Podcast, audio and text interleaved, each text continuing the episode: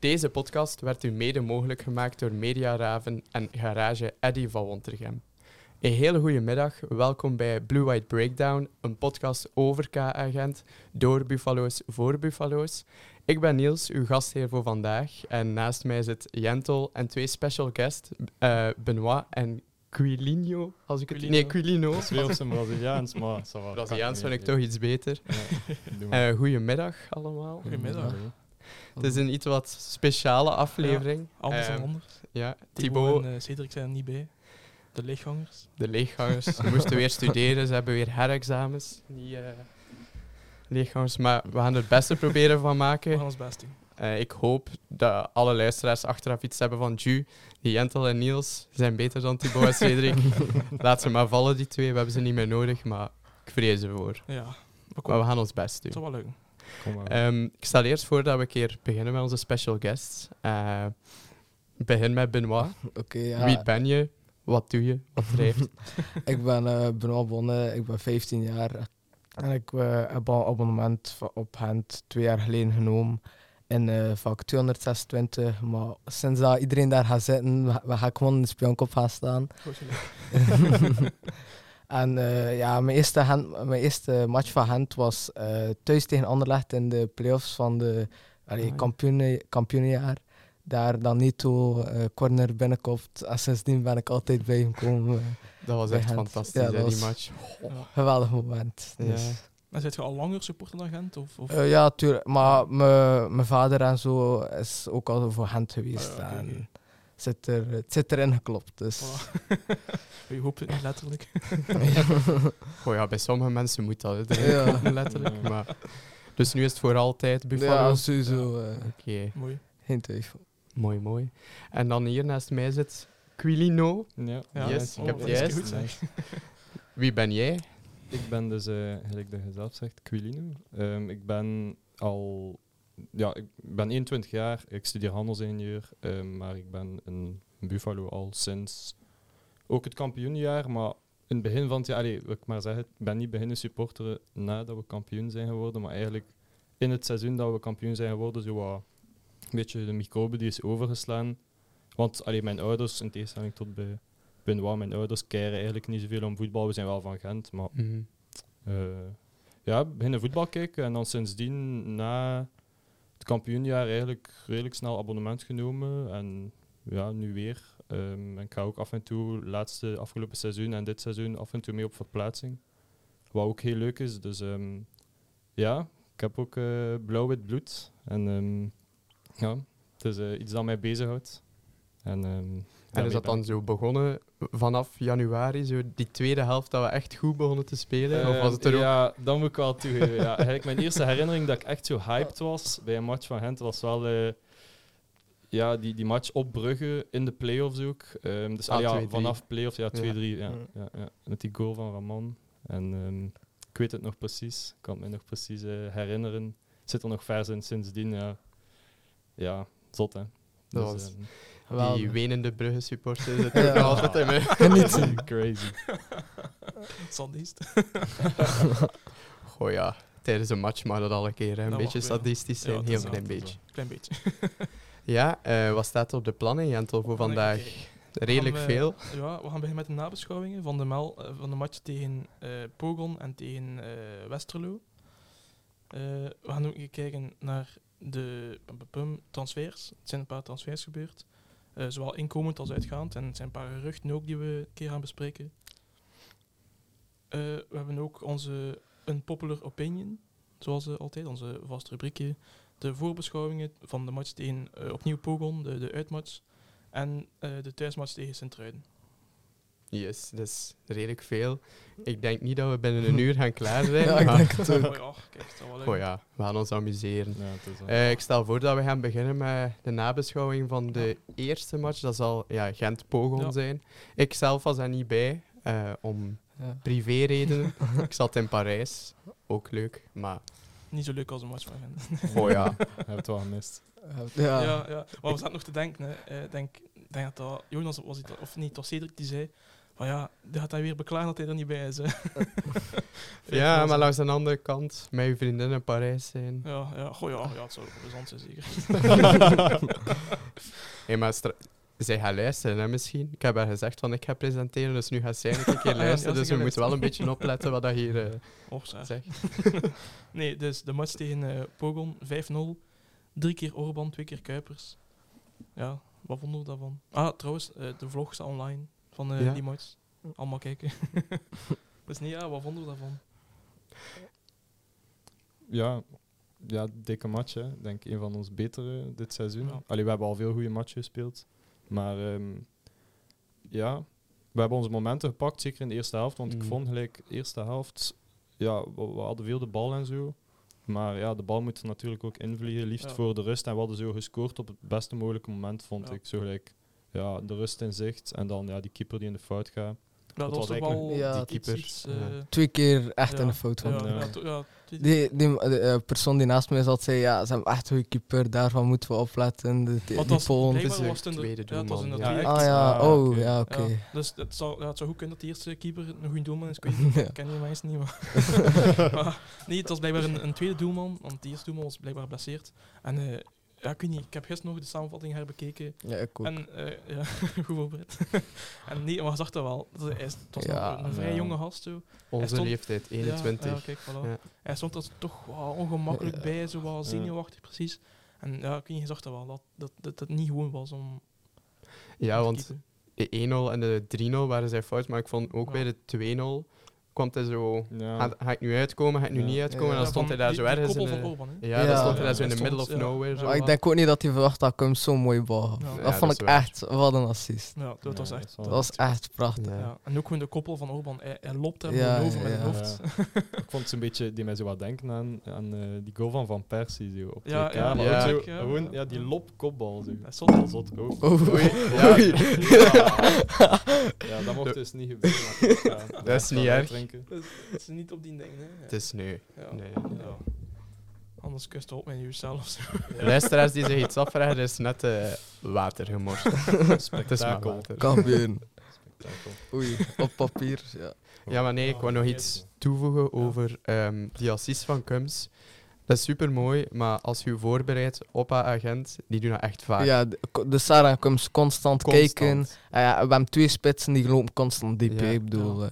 Cuypers loopt achter alles wat beweegt en Orban achter... Maar dus Orban doet dikwijls, hij start, pakt buiten de 16, een heel eind buiten de 16, en hij ziet dat bijvoorbeeld Kums op de zaal de bal heeft en hij begint te lopen. Hè. Ja. Hij loopt en dan... Maar dat zit er van hij in, die klopt dat er ook in. Ja. Ja. Het is me trouwens ook opgevallen in de laatste 2 matchen, en eigenlijk voordien ook al, dat Orban veel meer dan vorig seizoen de bal komt ophalen op middenveld en dat hij zo meer betrokken is in de opbouw.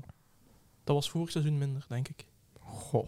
Ja. Het viel mij toch ook... Allee, ik heb zo vaak momenten vorig jaar gezien dat Orban hem vraagt en dan zo kalmte aan iedereen vraagt. Dus hij controleert de bal en dan gaat hij zo bijna rustig. Ja. Dan legt hij hem zo rustig weer achteruit. Dat heb ik hem wel...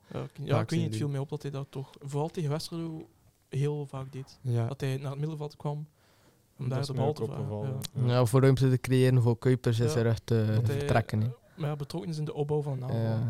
Dat is ook belangrijk dat Orban dan meer begint te doen. Want stel dat hij ooit toch die transfer zou maken. Ja. En hij komt daar plots, ik zeg maar iets, bij Tottenham terecht. En hij heeft geen Cuypers naast hem. Want ja, dan gaat hij het moeilijk hebben. Hè. Dan gaat hij het echt moeilijk hebben. Want eerlijk... Cuypers loopt in een matje, dat is ook echt ongelooflijk. Ja, die loopt echt niet helemaal. Daarom hebben we echt een probleem. Stel, Cuypers vertrekt, wat nu geruchten zijn voor Bologna. Dan hebben we een probleem, want we moeten aan een type zoeken dat goed kan koppen. Want Cuypers kan gewoon goed koppen. Veel kopdoelpunten gemaakt. En dat loopvermogen en het scorend vermogen, dat is echt een type heel zeldzaam, denk ik. Ja. Ook de match tegen Pogon, zeker in de eerste helft, was Gent super efficiënt. Met de kans iets krijgen. Ja. Ja, dat is ook eens leuk, want de andere jaren was het anders geweest. We hebben anders meegemaakt. Nee, bij de rust 4-0, ik kan niet anders dan zeggen dat Gent efficiënt was. Ja, dus, die 3-0 vooral van Cuypers. Ja. Dat is niet simpel. Ja. Nee, maar welke was het? Dat de keeper uittrapt, hij een pas geeft, maar dat hij helemaal... Ja. Heel scheef. En dat Cuypers gewoon in één tijd knal binnen schiet. Ja. Maar het was nog geluk, want die bal komt tegen de paal.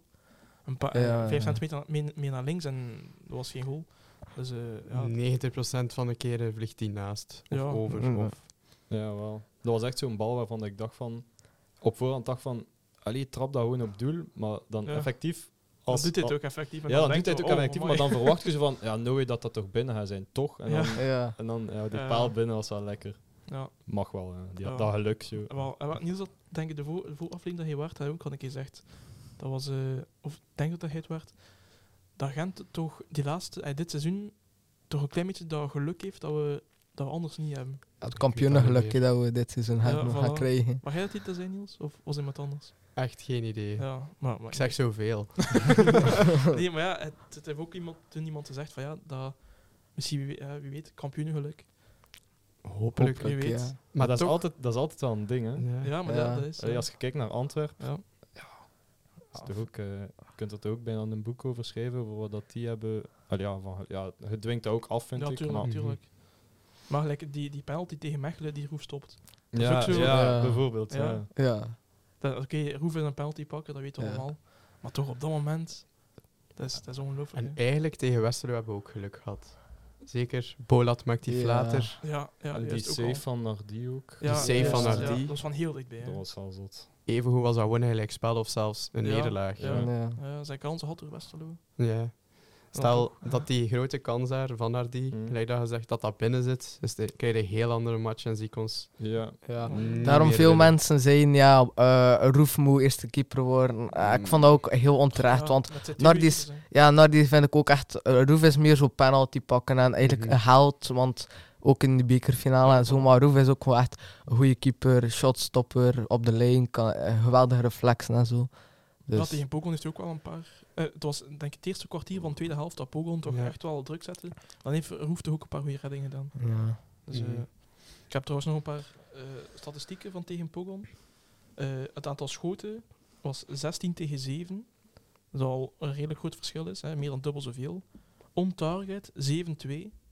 Dus van de 7 schoten op doel waren er 5 binnen. En dan aantal reddingen 2-2. Dus eigenlijk heeft... 2-2. Dus de keeper van Pogon heeft 2 reddingen gedaan. Hij heeft er 5 binnen gekregen. Roef heeft ook 2 reddingen gedaan. Heeft er 0 binnen gekregen. Ja. Dus dat is ook weer super efficiënt gewoon. Ja. Dat is wel een van de weinige matchen dat we echt efficiënt zijn. Ja. Maar dat komt ook niet zo vaak voor dat je zo efficiënt bent natuurlijk. Dat is waar. Nee, dat vind ik ook gewoon een samenloop van omstandigheden met dat geluk dan er ook bij. Ja, dat is toch raar om te omschrijven, maar dat is echt wel een ding, man. Maar toch, ik weet niet of ik...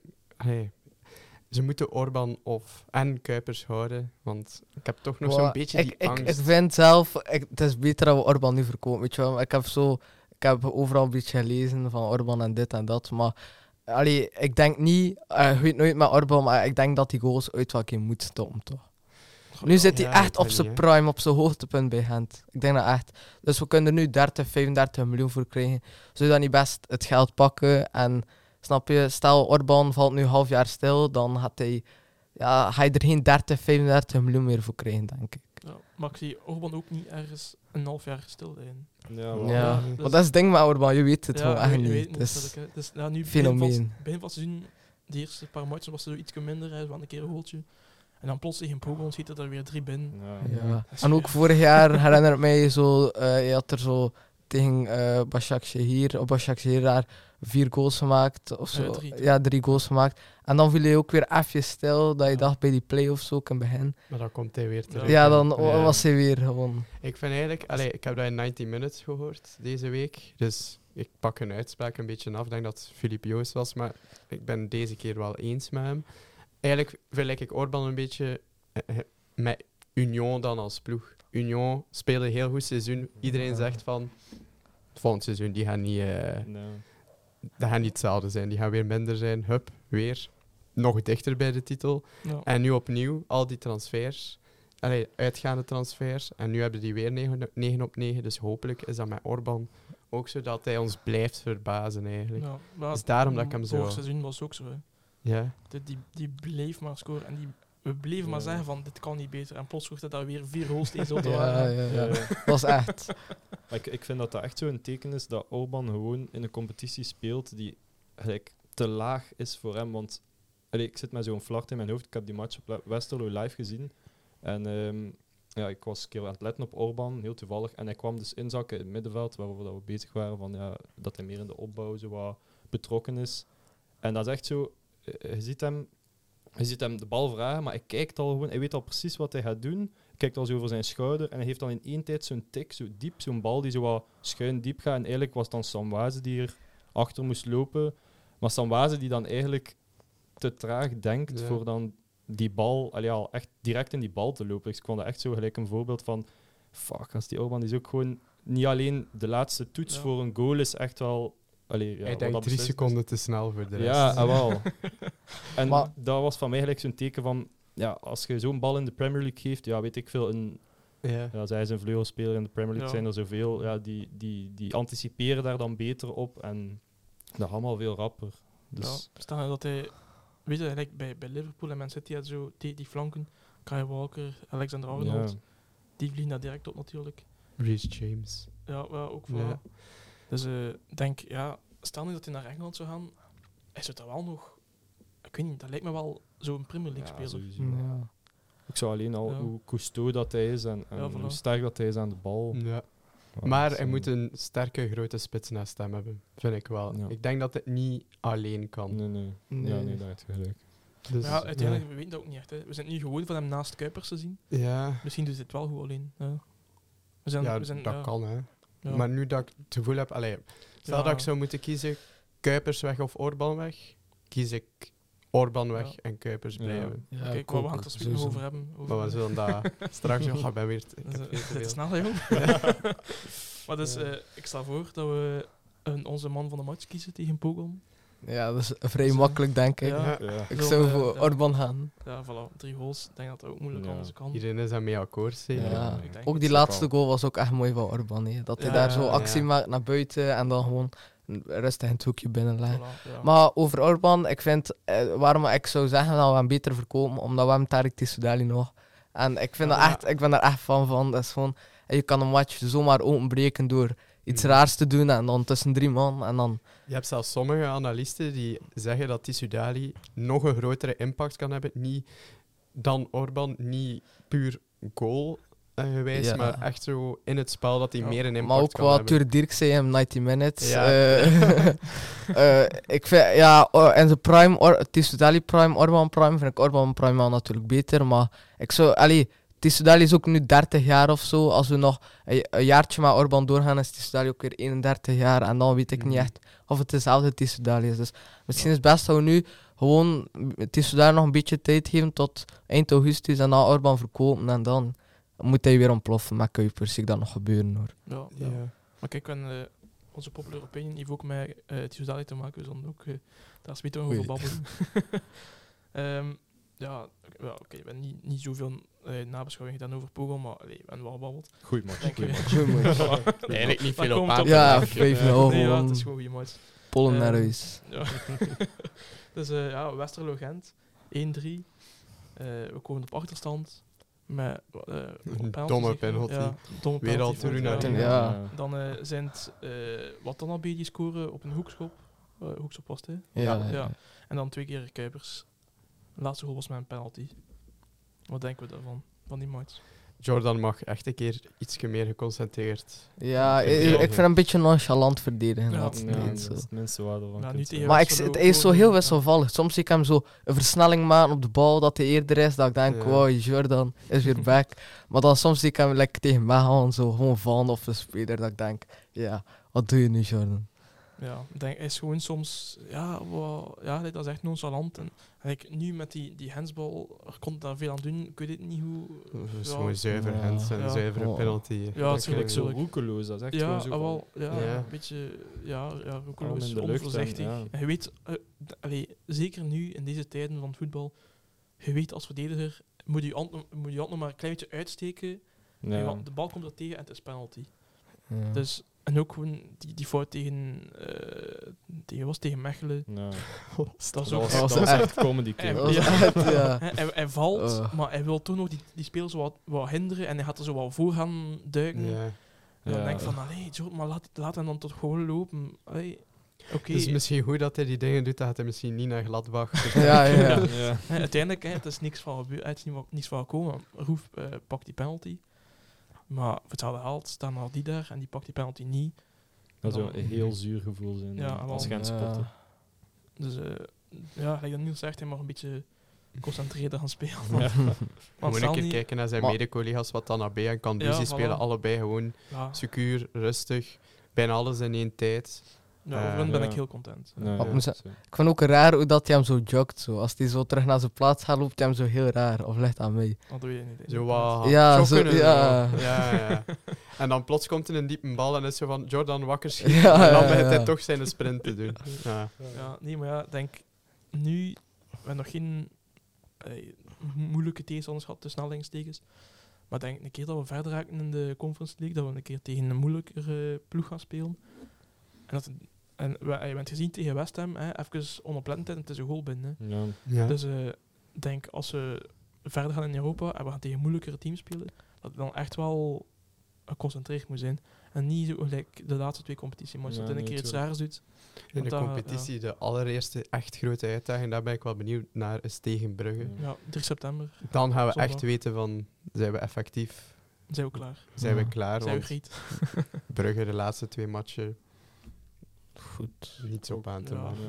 Ja. Dus we hebben ook echt veel ingekocht hoor. Weer. Ik zag weer Thiago 7 miljoen. Ik heb opgeteld totaal 25 miljoen. Wij zitten nog niet eens aan 6 of zo. Maar uiteindelijk, we hebben veel speels gekocht die voor niet heel veel geld, ook een paar gratis. Ja. Maar het zijn wel hele goede transfers, vind ik. Ja, ik vind het ook. Dus, uiteindelijk, Brugge heeft veel geld, dat weet allemaal. Ja, ik vind, kunt je ook zo blind staren op hoeveel miljoen dat speler X heeft gekost. Maar bijvoorbeeld kijk naar Jaremchuk, dat heeft hem ook 16 miljoen gekost. Dat is gek, en wat hij al gedaan? Ja. Dat is mijn maat. Hij heeft wel weer tegen Westerlo op een goal bijna gemist, of zo, tegen Bologna. Ja, tegen die IJslandse pottenstampers. Dat is gescoord. Ja.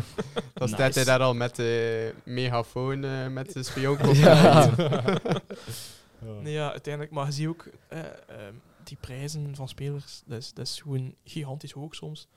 Kijk naar Engeland, Moises Caicedo, 120 en 130 miljoen.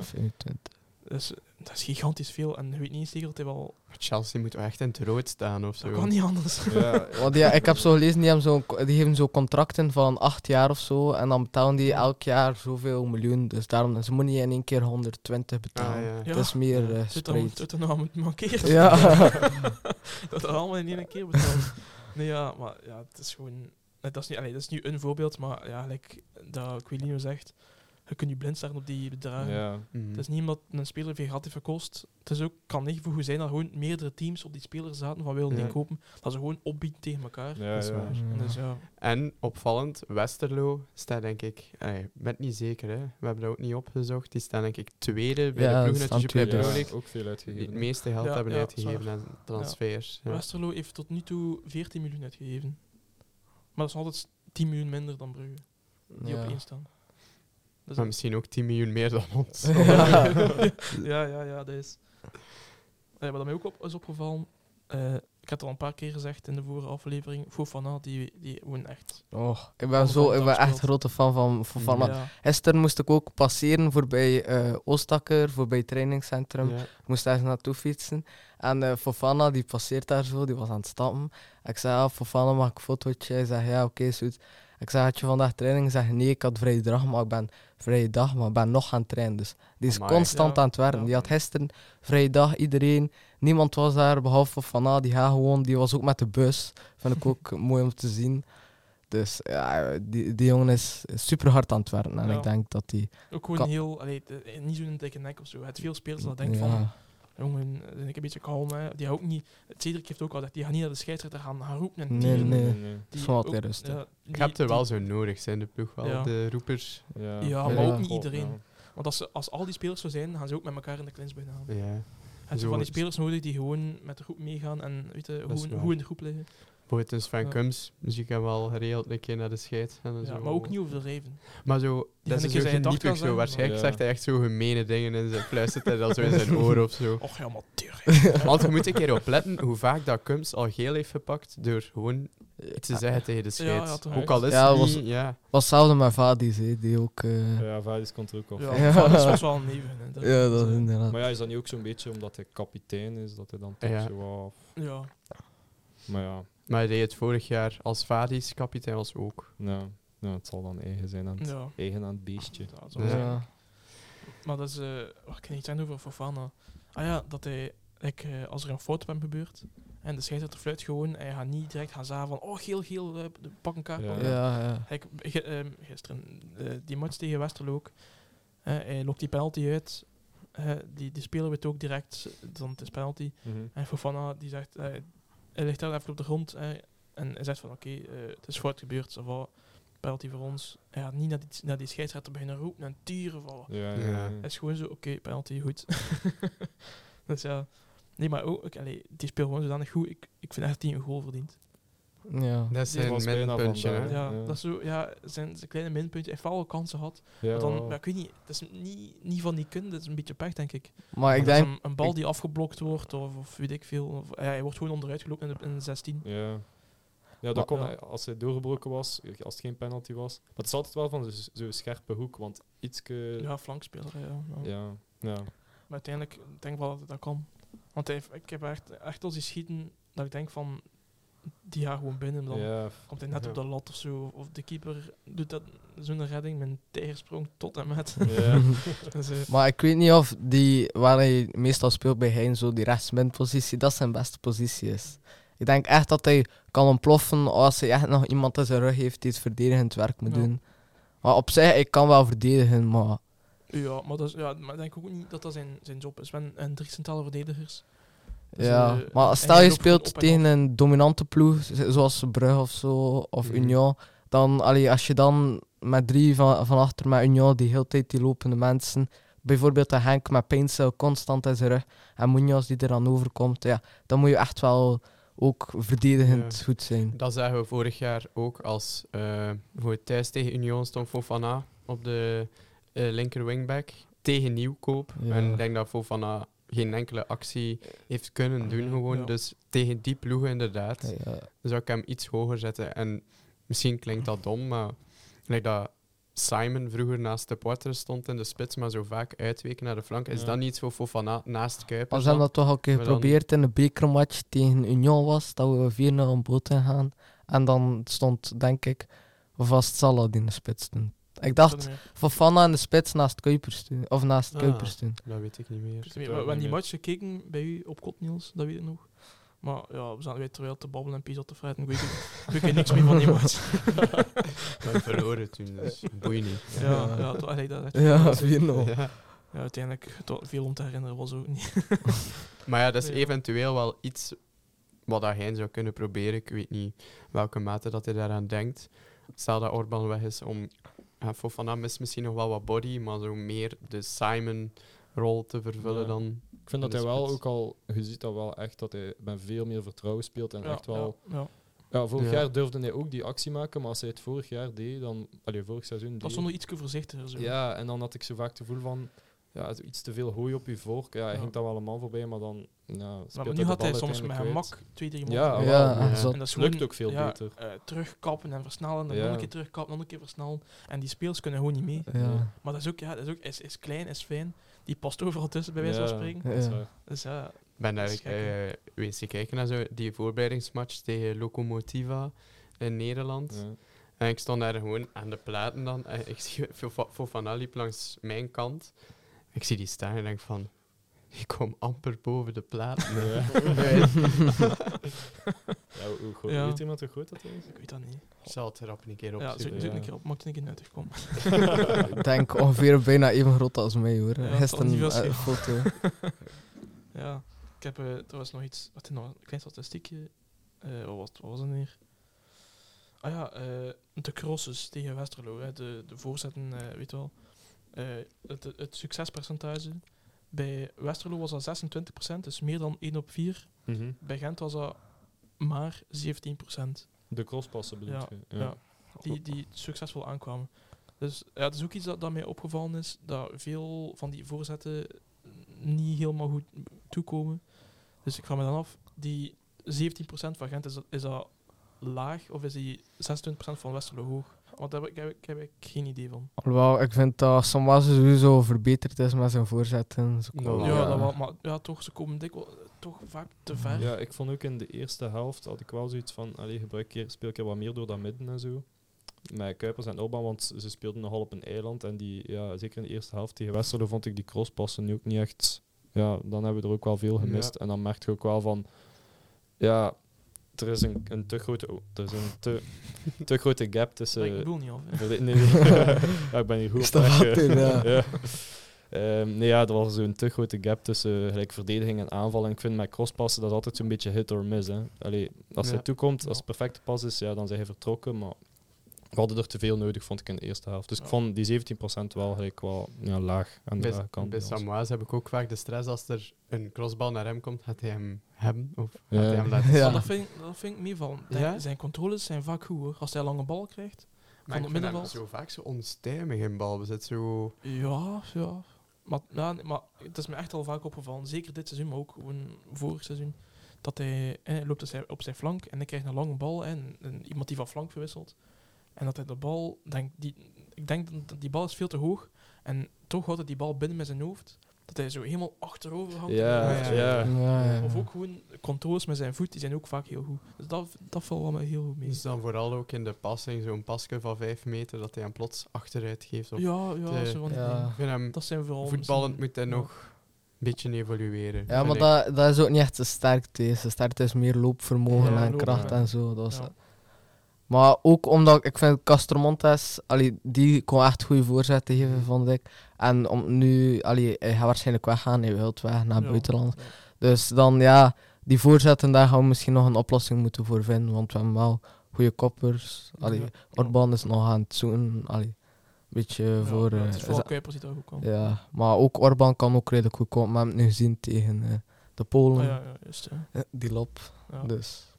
Ja. Ik stel voor dat we onze man van de match kiezen. Dus iemand nog iets wil zeggen?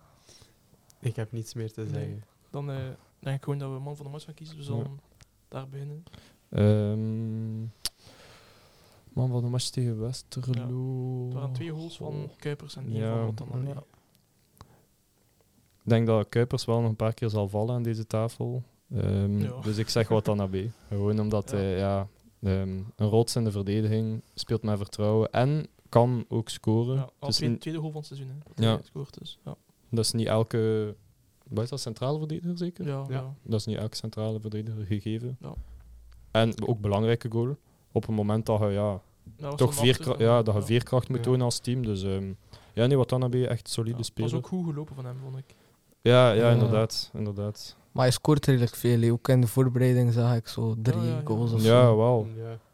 Dat verbaasde mij zelfs. What the fuck? Dat is een aanvaller. Ja, bij Kortrijk deed hij dat echt niet of zo. Nee. Maar bij Kortrijk denk ik dat hij meer in zijn eigen kleine bakje stond dan... Hij is blij denk ik dat hij daar weg is. Yes, Benoit. Bij Gent is het redelijk makkelijk. Ik kan meestal kiezen tussen 2, maar ik ga het niet te moeilijk maken. Dus ik zeg gewoon Cuypers. Ik ga het niet moeilijker maken dan het is. Goeie match. Ja. Ik ga ook voor de verandering geen Cuypers zeggen. Ik ga gewoon nog een keer Fofana zeggen. Omdat hij ook weer goed gespeeld heeft. Omdat hij de match heeft doen kantelen. Ook. Het ging beter met hem eigenlijk. Ik vind dat hij de match heeft doen kantelen, want in de eerste helft stond Jules Sager, die ik echt niet goed vond, op de 10. En Hong, ik vraag me echt af wat hij ziet in Hong op de flank te zetten. Ja, dat vond ik, vond ik ook raar. Die jongen hoort gewoon thuis op middenveld. Ja. Stel dat ik zou kiezen tussen Jules Sager op de flank of Hong op de flank, kies ik altijd Jules Sager op de flank en Hong op de 10, omdat Hong toch... meer ook op zijn positie, op zijn 10 blijft en meer die vista heeft snel de pas rondtikken, terwijl dat Jules Sager meer zo'n type Bezouz is meer, die loopt en zo hem erdoor vecht. En overal kan hij spelen. Eigenlijk Bezouz ook, die stond op middenveld, kon op de flank, kon in de spits staan. Ja. Die heeft er ook weer 3 gemaakt in de Conference League kwalificaties, zag ik onlangs. Dus Ik heb trouwens nog iets voordat we uw man van de match uit. Ik heb nog iets vergeten te zijn. Dacht dat je mij vergeten waard. Nee, we hebben het debuut gezien van Noah Fadiga. Ja. Just, ja. Weinig over te zeggen, vind ik. Ja, niet veel bal geraakt, dus. Ja. Ja. Hoe lang heeft hij gespeeld? Een paar minuutjes, toch? Of 10 minuutjes of zo? 10 minuutjes, ik zat in dat stadion en ik wist zelf niet dat hij was ingevallen. Ik was te veel bezig met van links naar rechts te springen en zo. Don't take me home. Ja, maar op zich, 10 minuutjes is te weinig om echt een stempel te kunnen zetten, denk ik.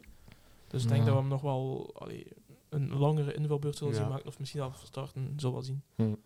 Dus, ik vind dat wel een goede speler.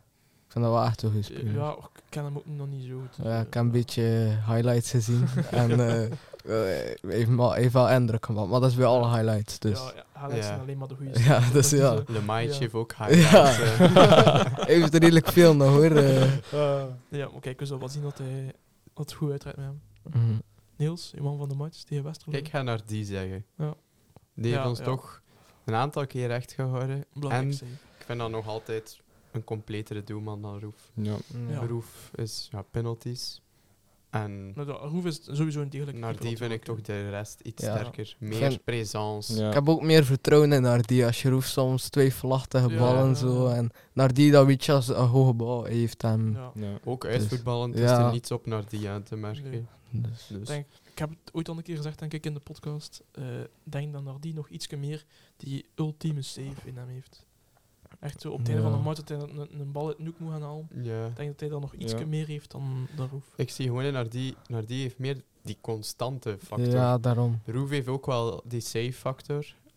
Ik vind ook dat hij hem vaak ook mocht belonen met een match. Want hij verdient ook wel om af en toe te spelen. Zeker. Ja, natuurlijk. Maar toch in de belangrijke matchen toch Nardi. En stel dan de penalties aan de pas komen, houdt de wissel over. En dan als het penalties zijn, wissel Nardi voor Roef. Zo zou ik het doen. Nou ja, Nardi verdient het ook een keer om man van de match te zijn. Ja, voilà. Oké. Is goed. Ik denk dat we dan overgaan naar de transfers. We hebben 1 inkomende transfer. Archie Brown. Zijn echtnaam is trouwens Archibald, maar ik denk dat hij liever... Echt zo. Archibald. Maar ik kan me voorstellen dat hij liever Archie hoort. Ja. Hij is 21 jaar, of 20, 20 of 21, nog een jonge gast. Gent heeft hem gratis overgenomen van Lausanne in Zwitserland. Dat is promovendus. Vorig jaar speelde hij in tweede klasse, blijkbaar. Ik had er geen idee van, maar... Nee, dat is een linkerflank. Volgens Cardenas, de hoofdscout van Gent, is hij een heel complete speler, zowel aanvallend als verdedigend. Hij is heel sterk, hij is heel snel. Dus misschien een vervanger voor Castro Montes, eventueel. Ja, waarschijnlijk. Ja. Maar ik had ook al wat opgezocht over hem. En hij is echt heel sterk in duels. Maar ik zag ook dat hij nog maar vorig jaar maar 4 matchen of zo heeft gespeeld, of dit seizoen. Ik weet niet, ik zag ergens dat hij niet zo heel veel matchen had gespeeld. Want, weet je, ook een leuk feitje, Noé Doucin speelt daar nu ook naast hem, van Standaard. Die daar een keer de laatste minuut, Dus die speelt naast... maar het is echt een beetje type Torunarigha, denk ik. Alleen iets meer aanvallend. Meer een type Nurio. Ja, maar echt heel sterk. Maar Nurio is ook redelijk sterk. Dus inderdaad, zo beetje die wingback kan ook op centraal verdedigen. Dus Nurio inderdaad, betere vergelijking. Dan is onze linkerflank, heeft dan wel veel mogelijkheden met Fofana als aanvallender wil spelen. Mm-hmm. Ja. Met een Brown of Nurio. Maar daar kan ik de laatste tijd ook meer van worden. Ja, ik ook. Ik denk iedereen wel eigenlijk. Ja. Ik zag hem ook, ik passeerde daar natuurlijk en ik zag Nurio daar lopen, heel de tijd toertjes lopen of zo. Die is ook geblesseerd. Ja, en die was aan het revalideren of zo. Dus. Ja. Nou, dus nog iets aan over Brown of... natuurlijk ook afwachten, hè. Afwachten. Want het is van Lausanne, promovendus uit Zwitserland. Ja, blijkbaar, hij had, geloof ik, vorig seizoen 4 goals en nog een paar assists. Voor op zich een flank is er nog deftig, zeker als hij meer verdedigend is. Dan bijvoorbeeld Fofana. Ja. Dus dat is echt afwachten, zien wat hij waard is. Zou die dan basis staan al direct? Of? Ik weet het niet. Ik dacht dat ook van Jelacic. Dat verrassend, vind ik. Ja. Ja, daarmee kunnen we eigenlijk gewoon uitgaan met de uitgaande transfers. We hebben, mooi brugje van mij. Voilà. Keegan Jellicic, een Australiër, ook 21 jaar of 20 jaar. We hebben die dus gekocht van een Australische ploeg. Maar direct terug verhuurd aan Stabæk, uit Noorwegen. Van Orban, waar we Orban gehaald hebben. Dus. Is dat van daar? Ja. Voilà. Ik heb een keer opgezocht en Stabæk staat nu derde laatste in Noorwegen. Ze hebben 4 keer verloren, 1 keer gelijk gespeeld. Dus misschien dan als versterking zeker.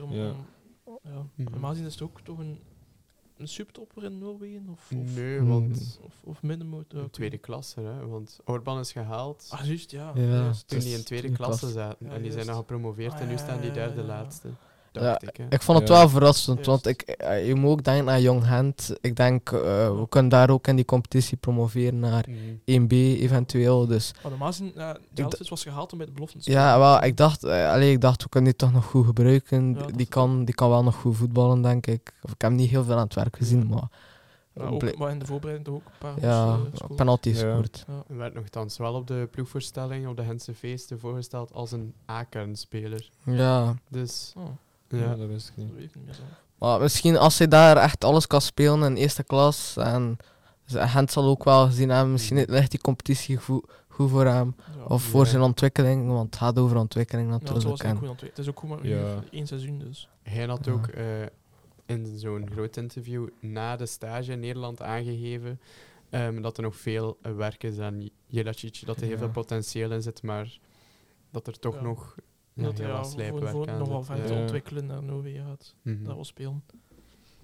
We hebben nog een tweede uitgaande transfer. Johnny Bruno. Voor €300.000 verkocht aan Eyüpspor uit de Turkse derde klasse. Oh, is dat derde klasse? Oh, derde klasse, ja, ik heb het opgezocht. Maar vinden jullie dat hij nog een kans moest krijgen bij hen? Goh. Het was toch op? Ja, maar om den duur, we hebben ook al zoveel aanvallend geweld. Echt... dat ook dan weg. Ik vind in de breedte bij Gent, als er iets bij komt, vind ik dat altijd mooi meegenomen. Want... Ja, tuurlijk. Maar natuurlijk, Bruno is wel echt een goede spits. Hè. Vorig seizoen was hij derde in de topschutter. En ook zo, die heeft ook zo 50% van de totaal doelpunten van STVW gemaakt. Of zo. Dat is echt zot. Maar ik denk niet dat hij er echt een fan van is. Ja, ik snap ook niet waarom dat hij hem gaan halen is. Of hij is hem waarschijnlijk niet gaan halen. Maar dat eigenlijk... Hij past echt niet in het systeem van Hein, denk ik. En dat hebben we ook gezien. En dat hij bij ons zat. Maar ik zou het wel gezien hebben als je ideaal verbreiding. Maar denk ook niet... voor een spits als Bruno... Hij is echt een goede spits. En denk niet dat hij content zou zijn met zo af en toe een keer invallen. Maar Cuypers en Orban gaan goed in de basis. Zou hij nu content zijn met een transfer naar de Turkse derde klasse? Maar ik vond dat wel raar. En zo'n spits vorig seizoen nog... Ja, zo'n dik seizoen gespeeld. 20 goals of zo, ik weet niet meer. En nu dat de Turkse derde klasse... Dat is toch een keer op zoek. Derde klas? Ja. Sowieso in die eerste klasse, zo, want die naam zegt mij eigenlijk ook niet echt direct iets. Maar Bruno is ook al 31 jaar, waarschijnlijk dacht Gent, we kunnen er nog, hoeveel was het? 300.000 voor meepikken, volgend jaar ook al 32. Kreeg hij misschien al niet meer van straat. Dus. Maar toch, uiteindelijk, het is ook nog niet zo overdreven uit. En denk zeker als je hem vorig seizoen zou, dat hij nog wel een seizoen of... 2 zo mee kunnen. Zeker wel. Ik denk dat misschien voor uit de bol is. Jawel, maar liggen die lonen niet ook zo echt hoog in Turkije? Want het is toch niet de eerste 30-jarige speler die Turkse competitie opzoekt. Tweede klasse. Hier staat er tweede klasse. Oké, is er geen derde klasse? Wacht, Wikipedia, mijn beste vriend, staat er tff1.lig. En ik heb dat dan opgezocht en dat is de op 1 na hoogste klasse in Turkije, maar kijk, dat is ook op Wikipedia gezocht. Kijk, hier staat TFF1. Maar we hebben hem gehaald voor 2 miljoen van Zotwaarhem. Dat is wel een beetje kapitaalsverlies. Ja.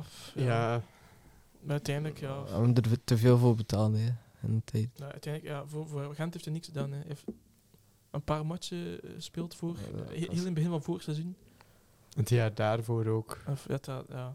En ook een paar keer gescoord, maar ook niet veel of zo. Zijn allereerste match voor Gent heeft hij gescoord. Dat weet ik nog. Voorronde ook van de Conference League, denk ik. Dat weet ik niet. Was dat zo tegen Flora Tallinn of zo? Ik denk dat hij daar heeft gescoord. Ik denk daarvoor nog was tegen een Noorse ploeg of een Zweedse ploeg. Dat zou wel kunnen. Maar ik heb trouwens gezien, ook bij die Egypspoor. Ik heb trouwens geen idee of dat ik juist uitspreek, maar ja, ik spreek geen Turks. Dus. Dat er nog een bekende Nederlandse voetballer speelt, Ryan Babel. Ja. Oh ja, my god. Van Ajax, toch? Die heeft ook, ja, al een zekere leeftijd. Denk het, ja. Zo ook al... Die heeft toch overal al gezien. Denk het, ja. Ah, maar dat was toch... Dat soort met zo dat roze... Ja. Roze haar, zo. Ja, ik zou dat staan, dat van interessant. Ja. Dat is zoveel zo van die vedetten, die, hoe moet ik het zeggen, ex-vedetten, die dan zo in de Turkse competitie spelen. Ja. Was ook nog niet... Hoe oud was hij? Ja, ik denk... 33 of zo. Ja. Als we maar niet in Saudi-Arabië spelen. Ja, wel. Verschrikkelijk. Turkije is toch net iets dichterbij. Ja. Dus uiteindelijk, Bruno, ik denk dat hij nog niet toe was aan de Turkse tweede of derde klasse. Nee, ja. Maar ik ben er ook wel echt van overtuigd dat vooral het feit dat hij bij Gent weinig kansen kreeg, dat bijna alleen maar aan het feit van dat hij... Maar ik moet zeggen, ook die matchen dat hij speelde, was hij ook echt... Ik vond het echt dramatisch. Ik herinner me nog zo dat we even in de winter, net als we zo aan het trainen waren van play-off 1, maar daarvoor, dat we zo die gekke inhaalkoers maken. Zo tegen Oostende en zo, dat we zo een paar keer gelijk spelen. En dat hij speelde en dan echt geen bal raakte en die diep liep. Ook niet echt een loper, wat hij graag heeft, natuurlijk. Ja, dat is echt waarschijnlijk niet echt in het systeem van de eindpak. Maar wat ik me dan wel afvraag, waarom is dat dan gekocht? Goeie vraag. Bayat zeker iets, maar... Het zijn een goed seizoen bij Zultewaardig. Ja. En ik meen toch wel dat de keuze van Hein was. Ja? Ja. Dacht ik. Maar Hein breekt mij niet af als ik hier nu onwaarheden vertel. Ik zeg ook gewoon maar wat ik vermoed op, denk ik. Ja. Er zijn ook nog een aantal geruchten van transfers. Ja. Vooral uitgaand dan. Ja, Alessio Castro Montes, ik stel voor dat we daarmee beginnen. Ja, dat was blijkbaar een bod of al zijn interesse van Union. Maar hij zou er niet naartoe willen. Hij wil eerder naar het buitenland. Toulouse is al genoemd geweest. Ik heb ook al gehoord dat hij bijvoorbeeld naar Spanje zou... Dat daar een voorkeur zou hebben voor Spanje en zo. Kun je, het is ook maar wat ik hoor en lees, dus ik weet niet of het allemaal waar is. Maar hij zou niet naar Union willen, hij zou naar het buitenland willen. Ik begrijp wel dat Union, voor vervanger van Nieuwkoop waarschijnlijk, dat Union die we gaan halen. Maar ik denk ook, het zou raar zijn moest hij naar Union gaan als hij eigenlijk een strafverzoek heeft gedaan om naar het buitenland te gaan. Ja. Ik vind dat zij ook geen stap hoger op zijn, dat is gewoon op dezelfde hoogte. Letterlijk gewoon dezelfde hoogte. Dus, ik snap het wel. Dus ook, hoe oud is hij? 26. Dat ook wel... Het is al een keer gezegd geweest, het ideale moment is voor hem om een stap hoger op te zoeken. Hij is nog vrij jong. Ja. Hij is gewoon een goede, deftige speler. Dus ik denk dat er wel sowieso ploegen moeten zijn die geïnteresseerd zijn in hem. Maar en ook, zijn voorkeur lag toch bij Spanje ook gewoon, omwille van zijn Spaanse roots en zo. En dat snap ik ook wel echt. Ja, uiteindelijk, als hij ergens in middenmotor bij La Liga, ik zie het wel echt gebeuren dat hij daar belandt. Ook zijn speelstijl past bij de competitie. Iets technischer. Ja. Ook niet de grootste duelkracht die er is, want Castro Montes is nu ook niet de persoon die in de Premier League moest stoppen om dan... Dus ik kan niet doen. Daar de tackles te doen, maar... Ja, of een Toulouse, League 1, past ook wel bij hem. Ik heb ook Hamburg gehoord, maar dan dacht ik van... Waarom Hamburg? Oei, gesneuveld. Ik had even verslikt. Ik dacht even, Hamburg en dan schieten. Ik zou dat ook wel doen. Castro Montes, die blijkbaar op bezoek is geweest in Hamburg. Maar dat is Duitse tweede klasse, sorry. Oké, het is een mythische ploeg die... Het is wel echt gek. Heb je die sfeer al gezien in dat stadion? Dat is een beetje gelijk Schalke of zo. Hè. Die twee ploegen, allebei, die horen gewoon in eerste klasse thuis. Ja, eigenlijk wel. Maar dan nog Duitse tweede klasse of Belgische eerste klasse. Een beetje hetzelfde, denk ik, van niveau. Ja. Maar toch, dus dat snap ik niet echt. In zijn geval moest ik hem zijn, als ik vertrek bij Gent, het wel echt voor een stap hoger op te gaan. Ja. Want ik denk dat het wel... Maar ik denk ook dat het wel tijd was. Ik vind ook dat het inderdaad tijd was. Hij zit er ook echt lang al, ik denk van 2019 of zo. Ja, zeker, zoiets. Dat is echt al een paar jaar. En ik gun het hem ook. Hij heeft voor hen gedaan wat hij moest doen. Hij heeft altijd gestreamd. Zijn eerste seizoen had hij de de trofee, ik weet niet, noem je de trofee niet meer van zo'n meest verdiend speler? Ja, of ik weet dat nog. Hij is dat zo Jean-Claude Bouvier. Ja, dat is zijn eerste seizoen. Dat is ook wel, hij doet ook wel iets zeggen. Dat hij wel echt zijn best heeft gedaan. Dat hij ook goed ligt bij de supporters. Dat hij... Was dat Castro Montes? Ja, dat was Castro Montes. Was zijn eerste seizoen? Nee, ik denk dat het tweede seizoen was. Dat hij zo in de play-off 2 dat hij ons daar tegen Waregem daar die gekke goals maakt. Dus ja, hij heeft zijn best gedaan voor Gent. Hij heeft veel tegen. Als hij nu een stap hoger opwilt, geen probleem mee. Ja, doe maar. We hebben nu toch een backup gekocht. Ik dacht dat ik zei, we hebben die toch niet nodig. Dat was hij niet zei. Nee. Ja, het is... Zie hem nog altijd liever spelen dan Samoise, dus dat gaan wij nooit doen. Zeggen. Dan nog een tweede gerucht. Ja, sowieso. Ja. Iedereen weet daar al van. Spitsen. Orban en Cuypers. Niet verrast dat zij interesse hebben vanuit het buitenland. Orban... Ik weet, er was interesse van Tottenham. Ik dacht Tottenham, Lille en Lyon ook even, maar die hebben niet echt meer. Als ik me niet vergis, was er ook een bot van Tottenham, maar dat weet ik niet. Nee, ik heb gelezen dat ze nu aan het verwerken zijn, een bot.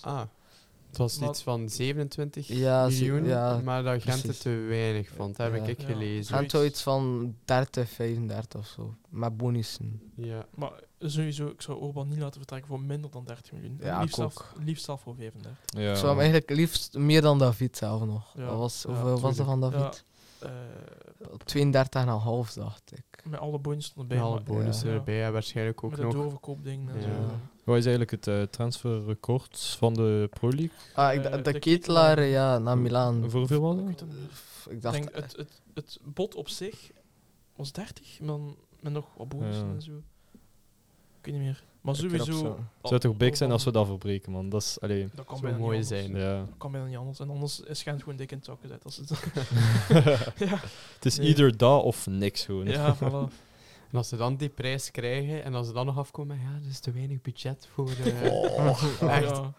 Ja. Dan smijt ik die micro hier tot in de Gelamco in het kantoor. Want... Ja, nee. Dus zie wel dat Orban vertrekt of niet. Voor Cuypers is er ook interesse. Ik denk Benoit heeft het al een keer aan. Bologna. De Ketelaere is gekocht voor 35,5 miljoen. Voilà. Ja. Dus dat kunnen we op zich als... Als de Ketelaere al zoveel kost, dan Orban zoveel meer nog. Ja, eigenlijk wel. Ja, als je ziet hoeveel het is scoort. Ik vind Orban ook beter dan de Ketelaere. Ja, tuurlijk. Ja, iedereen vindt dat... Nee, de statistieken zijn licht in het voordeel van Orban. Het zijn ook heel andere type spelers. Ja, het is natuurlijk. Uiteindelijk de Ketelaere is ook goed, maar ik denk gewoon dat Orban veel meer opvalt. Daardoor veel meer clubs geïnteresseerd zijn dat die prijs gewoon hoger gaat liggen. Ja, tuurlijk. Als hij zo'n keer een hat-trick maakt... hij heeft er al zoveel gemaakt, maar dat speelt u extra in de kijker. Ik denk dat hij nu op een half seizoen van vorig seizoen... Nu die paar matchen dat hij 5 hat-tricks heeft. Dat is toch mooi aantal. Als dat niet let op, zeg ik. Wat? Dat is echt insane. Zijn spitsen nooit van hun leven een hat-trick scoren. Hè. Nee. Hij heeft er op een half seizoen en nog een klets 5 hat-tricks gemaakt. Je hebt het toch, je hebt het niet. Hè. Dat is gek. Dat is ongelooflijk. Maar ik denk ook dat Gent een perfecte ploeg is voor Orban. Omdat Gent is meestal heel dominant in matchen en... voetbalt veel op de helft van de tegenstander en dat vind ik wel perfect voor Orban. Veel kansen. Dus veel goals, ja. Het is efficiënt. Dus, moet dan maar een halve kans geven en hij scoort er 2. Dat is waar. Dus er is ook interesse voor Hugo Cuypers. Bologna waarschijnlijk. Ik had gelezen iets van dat ze 15 miljoen hebben geboden, maar dan gaan er 20 voor. Als er een ploeg 20 kan geven, dat hij weg mag op zich. Ja, en het zou blijkbaar ook het transferrecord van Bologna zijn. Ja. En ik heb ergens gelezen, maar ik weet natuurlijk niet wat dat er echt van waar is, dat Cuypers daar geen nee tegen zou zeggen en dat hij dat ziet als een stap hogerop. Ik weet niet wat dat er van waar is, maar mocht dat zijn uitspraak geweest zijn, dan zeg ik Hugo, ben niet akkoord. Dat is geen stap hoger op degradatievoetbal in Italië. Ja, maar Bologna is zo'n ploeg. Hij zei zo in het, ik had gelezen in het laatste nieuws of zo, dat hij zei zo van ja, het is een stap hogerop, de middenmoot in Italië. En hij zei, ik wil absoluut geen stappen overslaan. Dus het is daarom dat hij dacht. Hij wou niet direct naar een topclub voor daar niet te spelen. Dus stel Tottenham komt, dan denk ik dat hij niet wilt. Hij wil echt zeker. Ja. Maar Bologna is er zo, ik weet niet. Ja. Maar misschien altijd is ook net gewoon niet gedegradeerd. Ja, maar het is ook met de bedoeling van hij is bij Bologna gaan spelen, om daar zich in de kijker te werken in Italië. En dan misschien zo een transfer te versieren naar een betere club in Italië. Ik zie dan voor Cuypers eerder zoiets Atalanta of Fiorentina of zo. Ja, dat zijn al ploegen die mij voorstellen. Bij die ploeg waar Cuypers eventueel naartoe zou willen, speelt ook Zirkzee van Anderlecht. Ah, ja. En die is daar vorig jaar helemaal flopt. Die is daar amper gespeeld. En nu speelt hij weer. En ik heb die trainer zo gedaan aan twee spitsen systeem speel met Zirkzee en Cuypers eventueel. Dat zou wel een voordeel zijn voor Cuypers, want hij is het gewoon. Hè. Ja. Met een andere spits spelen. Ja. Maar ook... Nee, zeg maar. Wel, nee. Ja, zo Gent dat zomaar... Want Gent weet toch ook... Kijk, er zijn clubs die zowel Cuypers als Orban willen, maar stel als ze alle twee vertrekken, ja, dat is toch een serieuze streep door onze sportieve rekening gewoon. Dat, maar ik weet ook niet hoeveel dat Gent daar zelf in te zeggen heeft. Want ja, als Cuypers zelf weg wilt en dat bod komt... Ja. Je kunt toch altijd als ploeg zeggen, nee, maar niet te koop. Ik heb gelezen Gent ofwel Orban wil verkopen, ofwel Cuypers, maar niet alle twee. Ja. Ik hoop het. Ja. Dus, maar waarschijnlijk ook met de backup van Tissoudali weer. Dat... Ja, maar Tissoudali is ook niet echt een zuivere spits. Ook, hè. Dus ik denk dat wel. Ja. Maar spits, toch met spits, maar de Poitre en Tissoudali was zo'n ook echt twee. Ook nog lang aan het revalideren. Daarom, ik denk ook niet dat Orban en Tissoudali samen zo kunnen echt passen. No. Nee, ik vind dat ook. Je hebt zo meer een target-spits en dan Tissoudali ernaast nodig. En Cuypers is toch wel sterk. Maar wie zou we het liefst hebben dat vertrekt? Orban of Cuypers? Nee, dat ik daarnet zei. Orban dan. Orban, ja, ik ook wel. Ik denk dat Cuypers toch nog iets belangrijker is. Ja, ik vind ook Cuypers is een Belg waar hopelijk wordt hij eerst oproepen voor de Rode Duivels, want dat verdient hij echt wel. Sowieso.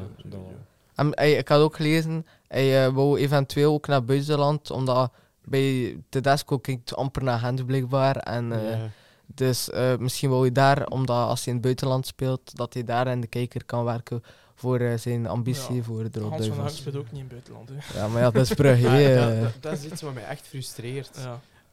Zowel in media als bondscoaches als Gent is altijd onderbelicht. Oké, wij zijn niet de topclub. Ik durf toegeven dat wij subtop zijn. Ja. Op basis van de resultaten afgelopen jaren. Natuurlijk, maar nu, Anderlecht... Kijk, topschutter. 27 goals. Als dat, ik zeg, als dat spits van Brugge of Anderlecht is, of Antwerpen... Die had Ballon d'Or waarschijnlijk. Ik kan daar niet bij, zelfs in de podcast. Anderlecht is echt... Oké, nu hebben ze 6-9. Maar ook echt slecht voetbal. Ook die 3 matchen waren ze echt slecht, niet om aan te zien. Dat is eigenlijk een middenmotor geworden. En toch blijven die... En 19 Minutes podcast en het nieuws blijven die een groot deel van de aandacht krijgen. Dat ik denk waar zijn wij mee bezig? Dat is ook te maken met kliks natuurlijk, omdat de Anderlecht fanbase is natuurlijk heel groot. En ze willen zoveel mogelijk geld verdienen, ook de kranten. Dus als je iets over Anderlecht post, heb je 10.000 kliks en iets over Gent heb je 4.000 dan. Gaan ze voor het geld natuurlijk. Dat is wel een punt, maar ik vind dat toch ergens... Ja, maar zeker als aan de ene kant economisch gezien klopt dat, is dat logisch. Het is onterecht, ik vind dat ook. Maar aan de andere kant stelde daar toch wel de objectiviteit soms van journalisten mee in vraag. Als je kijkt naar Hugo, vorig seizoen topschutter, alleen in Belgische competitie 27 goals. Ja. Dat is toch ongelooflijk? Ja, wat mogen we nog meer doen eigenlijk? Ja. Dan wordt dat niet opgeroepen voor de Rode Duivels, ik snap dat niet. Maar en dan zo anderzijds, gelijk, met alle respect voor Anderlecht, maar zo'n speler als De Bast en zo, en wie is dan nog voor Schaar, ook goede spelers, maar ik vind dat die veel minder hebben getoond en dan toch bij de Rode Duivels aan de bak komen. Ja, wel. De Bast, ik ben niet overtuigd. Hè. Iedereen komt zo met argumenten af van, je moet een keer zien wat die allemaal doet. Maar hij heeft wel potentieel, maar hij heeft nog niet... Maar ik heb hem al vaak zien klungelen ook, van achter. Ja. Dat ik denk van, er lopen bij andere Belgische ploegen, Belgische centrale verdedigers, want met minder naam die minstens even goed zijn. Maar het grootste voorbeeld is bijvoorbeeld David en dat is zo de beste jongster of zo. Belofte van het jaar. Ja, belofte van het jaar. En dat Verscharen die wint, terwijl David gewoon 50 keer beter is. Ja. Dus Verscharen had belofte van het jaar gewonnen. Maar je stond niet in de top 10 van de Gouden Schoen. Ja. David stond wel in de top 10 van de Gouden Schoen. Ja, dat maar dat was het niet beloofd, want ja... Maar het is ook gewoon omdat Verscharen Belgisch is en bij Anderlecht speelt, dan krijg je het bijna automatisch. Maar dat is gewoon zeer. Maar dat is echt eigenlijk voor op je achterste poten van te staan. Ja, want echt. Gewoon die kleuren die dat bepalen. Dat is gek, ja. Ik zie dat we al een uur bezig zijn, dus ik denk dat we een klein beetje gaan moeten doden. Ik heb ook zo een beetje zitten sukkelen met de inleiding, dus we hebben nog een beetje tijd. Kijk, ik denk dat... Ik stel voor dat we doorgaan naar het volgende. Ja. De unpopular opinion. Ik had al gezegd, die gaat over Tissoudali. Er was iemand op Instagram, ik weet de naam niet meer, die doorstuurde. Het komt niet meer goed met Tissoudali. Letterlijk een unpopular opinion. Ja.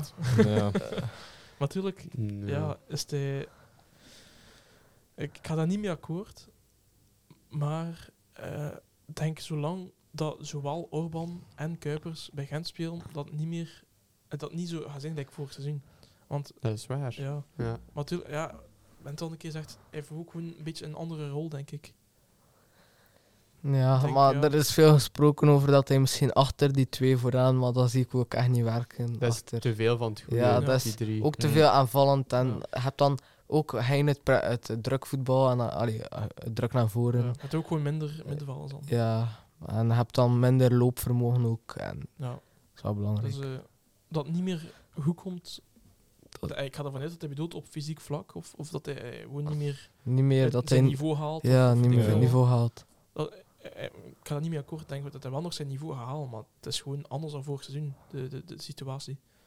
Dus, ja. Ik vond nog weinig buiten dan op Žilina daar, dat hij een keer een volledige match mocht spelen, maar... Daar heeft hij ook gescoord, hè? Daar heeft hij gescoord. Daar vond ik hem ook effectief goed. Ja. Maar hij heeft voor de rest weinig kansen gehad. Hè. Ja, maar het is een Orban. Je hebt ook met Orban, die bijna altijd alles wil spelen, kost wat kost. En ook Cuypers, die ook denkt, ik ben topzitter. Zet hij niet zomaar op de bank. Ja. Ik ben gewoon niet akkoord met bepaalde analisten die zeggen van, Tariq is niet in vorm... Ik heb hem gewoon nog niet kunnen tonen. Probeer maar een keer iets te tonen. Ik vond hem thuis tegen Žilina vond ik hem echt goed. Ik stond er recht op en ik vond hem echt goed. Dat is zo met Hong. Ja, met Hong en heel tijd die paasjes tussendoor. Ja, zo het laatste kwartier als er al 4-0 voor staat. Het team gaat er ook niet volledig mee worden. Dat ook tegen de Polen daar, dat gewoon 5-0 was controle. Tissoudali heeft bijna geen bal geraakt omdat hij zag niets van bal. Ze deden er niet meer voor. Het was meer rustig. Geen goal tegenkrijgen. Dus ik denk dat we gewoon concluderen dat de situatie gewoon anders is dan vorig seizoen. Ja.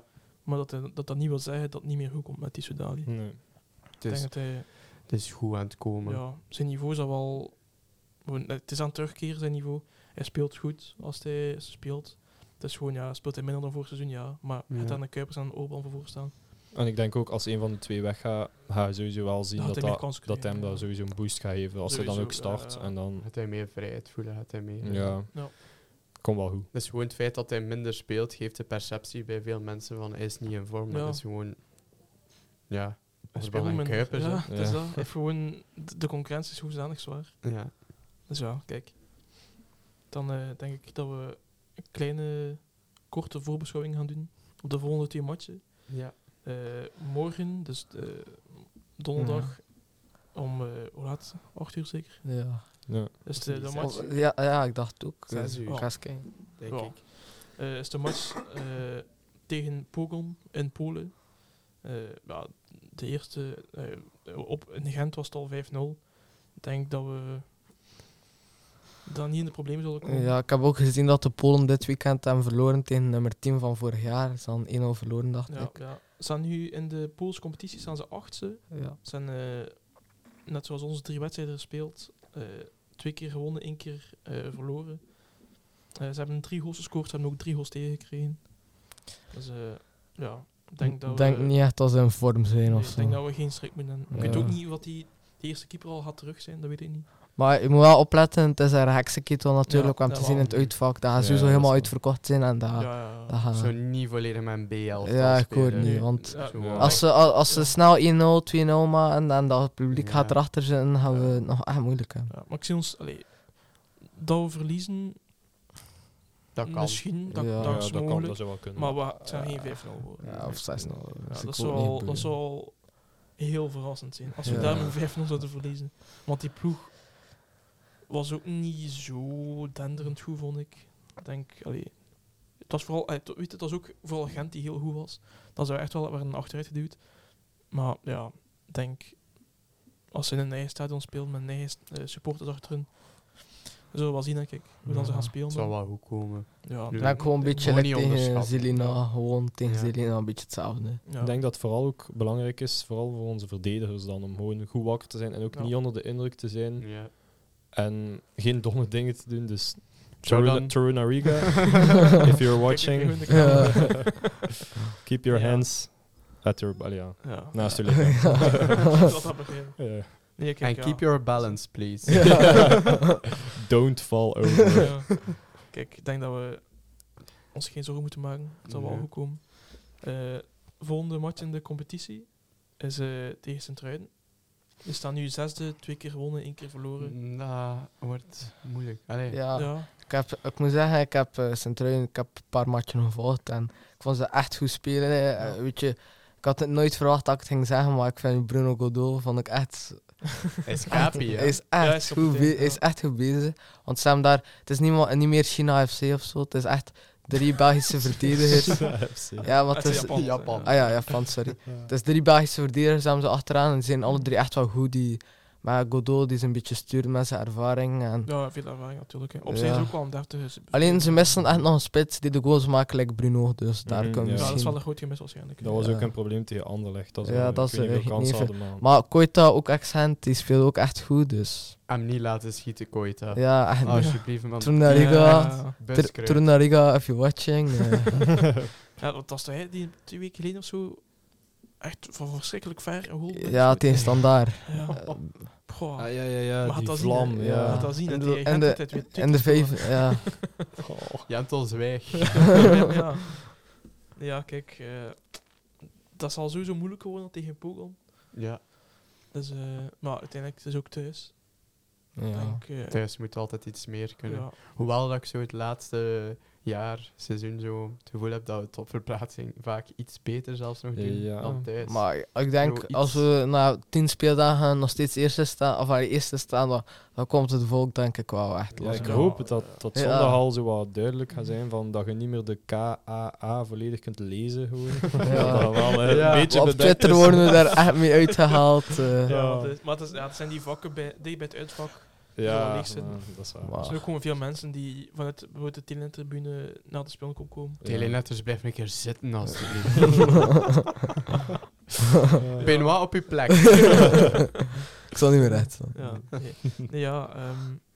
Ik denk dat we pronostiek gaan doen. Ja. Eerst tegen Pogon. Ik zou gewoon tegelijk...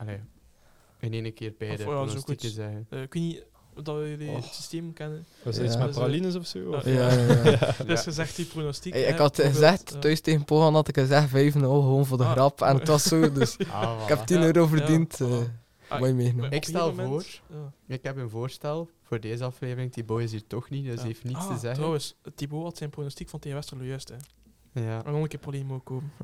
Kijk, maar het was al 2 competitie, maar zo prij dat Thibault juist de prono doet. Dat is nu daar waar ik op terugkomen, aangezien dat Thibault die beslissing hier heeft zitten maken zonder het bijzijn van mij of Jonas, dat vind ik niet kunnen. Dus voor deze aflevering, mijn revanche, gelijk wie dat er hier de pronostiek juist heeft, krijgt een doos pralines, maar betaald door Thibault alleen.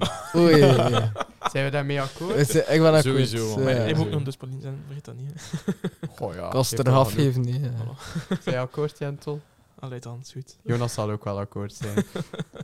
Thibault, knip dat er niet uit, alstublieft. Zullen we beginnen bij Quilino? Ja. Zeg gewoon uw pronostiek en dan de goalscorers enkel voor Gent moeten. Dus match in Pogon, ik zeg 1-1. Een beetje, alles goed toe. Wel een goaltje, ook tegengoaltje. En de goal is van Tissoudali. Nou, dat zou mooi zijn. Ja. Ja. En tegen Westerlo, ja. STVV. Het is allebei geel en blauw. Ja, dat is allemaal hetzelfde. 2-0. Goals van Cuypers en Hong. Voor de verandering. Ja, ik zeg match en Pogon, zeg ik 3-3. Ga ik heel doen. Ja. Het zou wel leuk zijn. Ja. Ik denk 2-0 achterkomen en dan 2-0 liefst niet 2-0 achterkomen. Ik denk omdat bij de unpopular opinions over Tissoudali, denk ik dat Tissoudali nu hat-trick gaat maken, omdat hij dat hoort. Oh. Dus Tissoudali hat-trick en tegen STVV denk ik een 2-1 win. Gewoon 2 keer Cuypers. Ja, 2 keer Cuypers. Ja. Ik ga zeggen tegen Pogon 1-2. Een goal nog een keer van Orban en de Sager. En ja. De Sint-Truiden thuis ga ik zeggen 2-0 is al gezegd. Hij 2-0 gezegd? Ja, ik had 2-0 gezegd. Ja, ik ga iets anders bouwen dan. Wel 3-0. Nee, 3-1, voilà. Dat eentje toch nog. Ja, ja 3-0 worden, denk ik. Goals van Cuypers, eentje van Orban en eentje van Tissoudali. Yes. Elke eentje. Tegen Pogon, ja. Ik ga niet origineel zijn, ik ga u volgen. Oké. 1-1. Ik had dat ook echt in mijn hoofd, ook Tissoudali. Ja, natuurlijk zal gaan, ja. Dan zou andere goalscorer moeten pakken. Maar had ik Tissoudali dat mag niet. Ik weet dat niet meer. Nee. Ja, als je altijd eerst moet altijd dus pralines zijn, hè, niet hè? Zeg, hé, dat klopt. Het is toch Thibault die betaalt? Ja, oké, dat was het. En tegen STVV denk ik dat we het heel moeilijk gaan hebben. En dat we dan zo in minuut 91 de 1-0 maken. Oh. Kandus. Kopbal. Ja. Corner, 1-0. Echt met zo'n buffelstoot zo. Ja. Dan, epic. Ja. Dat is echt gek. Zeg. Door nog een keer tijd. Allee, dat is misschien niet fijn als supporter, maar door nog een keer tijd zo... Een keer de winning goal, laatste minuut. Ja, maar ik vond... Ja, die ontlading vond ik gelijk... Ja, fuck. Het is een beetje hetzelfde. Ja, hetzelfde. Maar, ja. Is mooi meegenomen, naar winning goal. Of ik hou het voor tegen Brugge. Nee, dat is niet zo mee.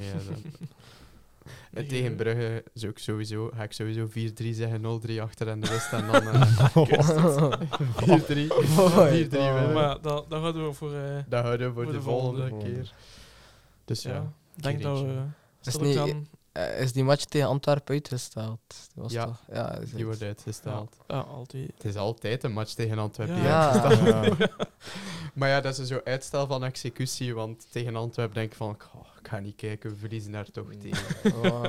Mag ook wel een keer winst worden. Ja. Dus. Maar die ploeg ligt ons gewoon niet, laten we eerlijk zijn. Maar kijk, ik denk dat we hier dus geraakt zijn. Ja, wel nog een keer reclame maken voor onze FPL-competitie, Fantasy Premier League. Ah, ja. Bepaalde mensen denken misschien, waarom Premier League niet bij Pro League? Maar het is makkelijker gewoon. Fantasy Pro League is gewoon niet leuk om te doen. We hebben een keer een poging gedaan met ons vier, dus wij twee, Niels en ik, met Thibault en Jonas. En ik denk halverwege het seizoen zijn we gewoon gestopt. Ja, ik ook. En met hem van het seizoen deed ik dat ook. En dat was dan nog leuk. En na 3 matchen was ik ook al gestopt. Fantasy Premier League is ook toegankelijker. Ja, dus. Maar kijk, dus, er staat een bericht op onze Instagram. Met de code. De Premier League is al bezig, maar we kunnen altijd joinen natuurlijk. Dus als je goed ziet... En like bij, hoe heet dat? De NAFPOMP Challenge, ga je dat? De wat? Bij Kijk en Rush podcast. Oh, nee. Ja. Ja, is er ook iets bij jullie dat jullie zo doen? De laatste moet je iets doen. Iets. Dat zal nog wel een keer besproken worden. Binnenkamers, dat blijft. Dat toch een beetje de externe keuken. Dat de spanning er een beetje in blijft. Voor maar voor mensen die nog niet meedoen en toch nog een incentive willen van... Een motivatie kan zijn... Eindigen boven Tom van den Bulke. Dat is altijd leuk. En we weten nog niet wat, maar de winnaar zal ook wel iets krijgen. Ja. Dus zullen we hier afronden dan? Yes, dat was het een beetje. Ik wil graag mijn gasten bedanken. Jullie bedankt. Ja, jullie bedankt. Het was vrij leuk. Ja, dus. Het was plezant. Ik hoop dat we jullie nog een keer mogen terugzien. Ja, ja, zeker. Yes, en ook merci Yentel voor de goede begeleiding. Ja, ja. Alleen zou ik het niet gekund hebben. Merci ook Niels hè, voor de presentator te zijn, zeg maar. Ja, half. Ja, kijk, we gaan dat samen een beetje proberen een goede baan te nemen. Ik vind dat toch gelukt. Ja, het is goed gelukt. Salut Thibault en Cédric, we zien jullie nooit meer. We hebben jullie niet meer nodig. Achter de schermen, hè, voor die camera's. De camera's. Editen, ja, editen. Goed, allee. Nee, dikke merci. Bedankt ook aan de luisteraar of kijker om op voorhand al om naar ons te luisteren. En tot de volgende, zou ik zeggen. Tot de volgende. Yes. Ciao. Yo. Salut.